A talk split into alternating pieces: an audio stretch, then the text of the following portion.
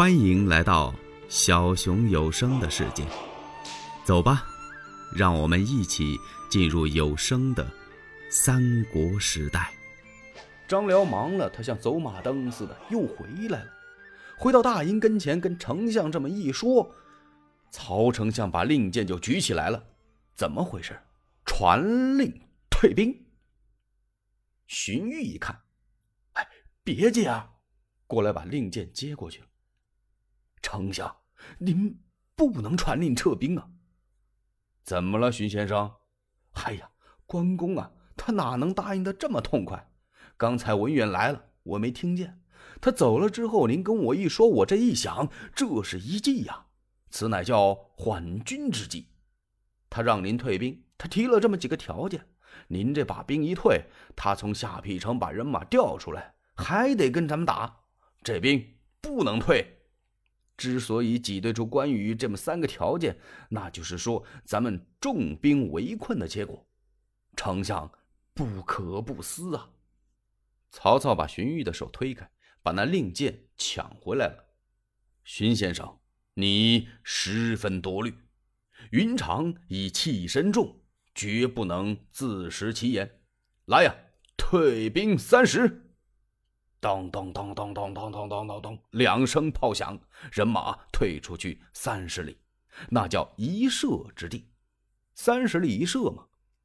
探视马一看曹兵退了，赶忙来禀报关公：“启禀二将军，曹兵已退。”哦，云长一挺身站起来，手臂长髯，举目这么一看，曹丞相的人马像是退潮一样，哗啦一下走了。关公点了点头啊，曹丞相这个人还真讲信义，还不错。怎么办呢？别在这儿待着了，下山吧。领着他手下这些人马呀，离开土山，回到下邳。一进城啊，关公就愣了。怎么愣住了呢？大街小巷，黎民百姓一切如常，安然无恙，连块瓦都没碎。不是说下邳城中火光冲天吗？嗨！那就是曹操在城杆底下点了那么几堆火，是为扰乱关羽的心呐。云长这才明白，感情那几堆火光啊，是为了迷惑我。行，他再看看呢，曹操这个兵计很严明啊。他为了收买人心，所以啊，曹操在兵马进下邳的时候就下过严令，不许动城中一草一木，那就更不能伤人了。马踏青苗，割发代首。曹操是真做出样子来了，所以他这个纪律啊很严明啊。关公先到府中看望二位皇嫂，两位夫人一看云长二弟回来了，很高兴，问了问皇叔的下落。关公这才说：“现在皇叔下落不明。”又问了问三弟张飞，也不知去向，自己呀。就把降曹的事情跟二位嫂嫂说了，两位夫人一听，只得如此，就依二叔。这二叔啊，就是二弟的意思。关公和二位嫂嫂把话说明之后，这才带着几个随从来到曹营见曹丞相。丞相一听说关将军来了，是接触辕门之外。关羽赶快下马见丞相施礼，曹丞相是顶礼相还呐。把丞相手下的文武给吓一跳啊！因为关羽见丞相是要施大礼的，他刚跪下这么一条腿，曹丞相过去双手搀扶，而丞相那条腿他也跪下了。这大伙儿一看，这是要干什么呀？您对这位关将军有活命之情，不然就在土山上把他给困死了。怎么您对他是这么重的礼呢？他们哪里晓得丞相的心肠？见了这员大将，把曹丞相给喜欢坏了。关羽先谢不杀之恩。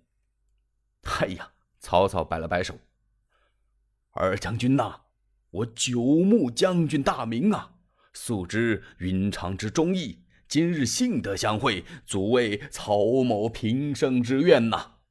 嘿，今天能在这儿见着你呀，那我简直就满足了。”关公一听，丞相，文远将军是不是待我关某已经禀过了我的三世之约？哦，呃，都跟我说了。啊，丞相，我往丞相相允之后，不能食言呐。哎，云长，我言既出，安能失心呢？要是这样的话，只要关某得知皇叔所在的消息，就是赴汤蹈火，我也前往相从。到那个时候，恐怕我行使皇素不能辞拜，您可得原谅一二啊！曹操听明白了。哦，哈哈哈哈哈哈！关将军呐，只管放心，只要玄德在，您就去相从。可是，嗨，他自言自语的说了句话，这句话呀，是曹操的心里话，也是说给关公听的呀。我觉得这次乱军之战，恐怕玄德已亡于阵前呐。这个人呢，说不定是死了。这话说出来呀，他怕关羽不爱听。但愿得玄德公平安无事，待我派人前去寻找，也就是了。曹操嘴里这么说，他端详着关公啊，心里说啊：“关羽啊，你就放心吧，我是绝不能放手叫你走啊。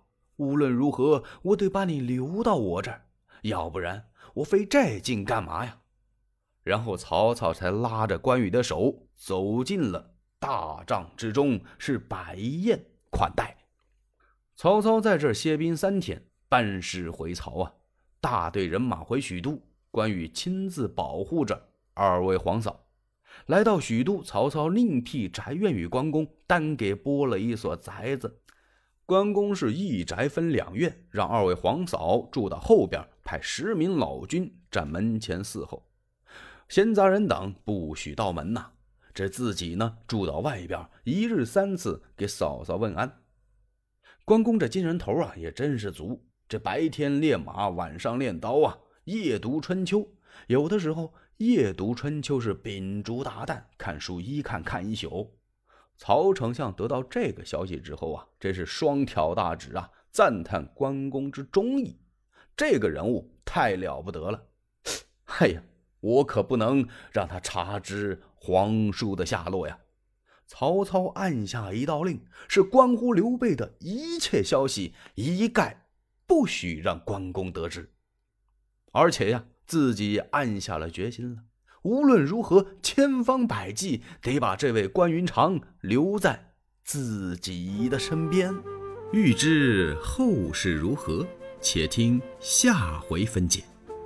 喜欢小熊的话，请点赞、订阅、加关注，你们的支持是小熊最大的动力。